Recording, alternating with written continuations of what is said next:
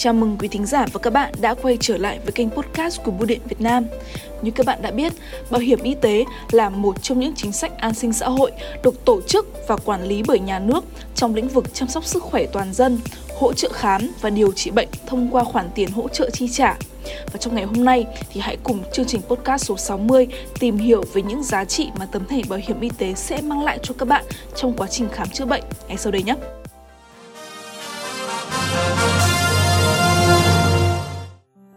Quý thính giả và các bạn thân mến, thẻ bảo hiểm y tế có giá trị trong việc giúp người tham gia bảo hiểm y tế được hưởng một số quyền lợi cơ bản trong quá trình khám và chữa bệnh như Thứ nhất, được hưởng các quyền lợi bảo hiểm y tế theo quy định của pháp luật, ví dụ như được khám chữa bệnh, mua thuốc, xét nghiệm, chụp X quang với mức chi trả từ 80% đến 100%. Thứ hai, được sử dụng dịch vụ y tế tại các cơ sở khám chữa bệnh thuộc hệ thống bảo hiểm y tế trên toàn quốc và không phân biệt địa phương.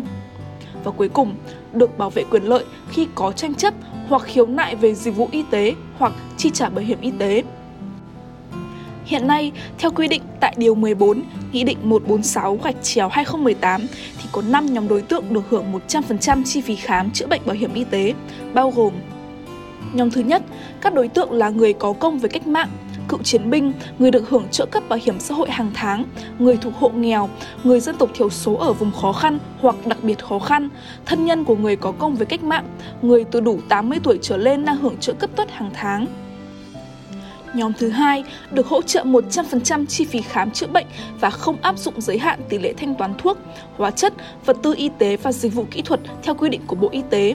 Các đối tượng này bao gồm những người hoạt động cách mạng trước năm 1945, bà mẹ Việt Nam anh hùng, thương binh, người hưởng chính sách như thương binh, thương binh loại B,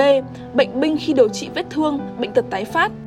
người hoạt động kháng chiến bị nhiễm chất độc hóa học, có tỷ lệ suy giảm khả năng lao động từ 81% trở lên và trẻ em dưới 6 tuổi.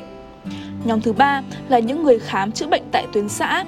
Nhóm thứ tư là các trường hợp khi đi khám chữa bệnh đúng tuyến, có chi phí cho một lần khám chữa bệnh thấp hơn 15% lương cơ sở.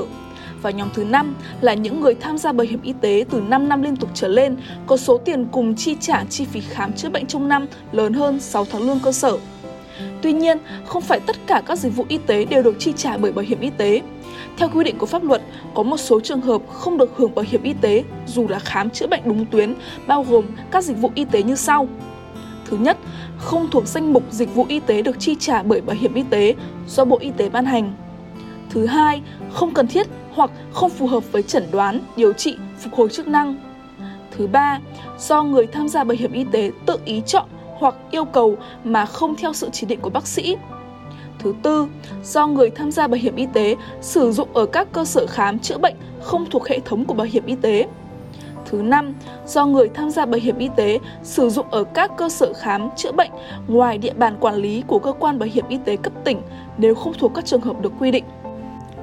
Thứ sáu, do người tham gia bảo hiểm y tế sử dụng ở các cơ sở khám chữa bệnh có chức năng cao hơn so với mức độ nghiêm trọng của bệnh nếu không thuộc các trường hợp được quy định. Và cuối cùng, do người tham gia bảo hiểm y tế sử dụng ở các cơ sở khám chữa bệnh có chức năng thấp hơn so với mức độ nghiêm trọng của bệnh nếu không thuộc các trường hợp được quy định.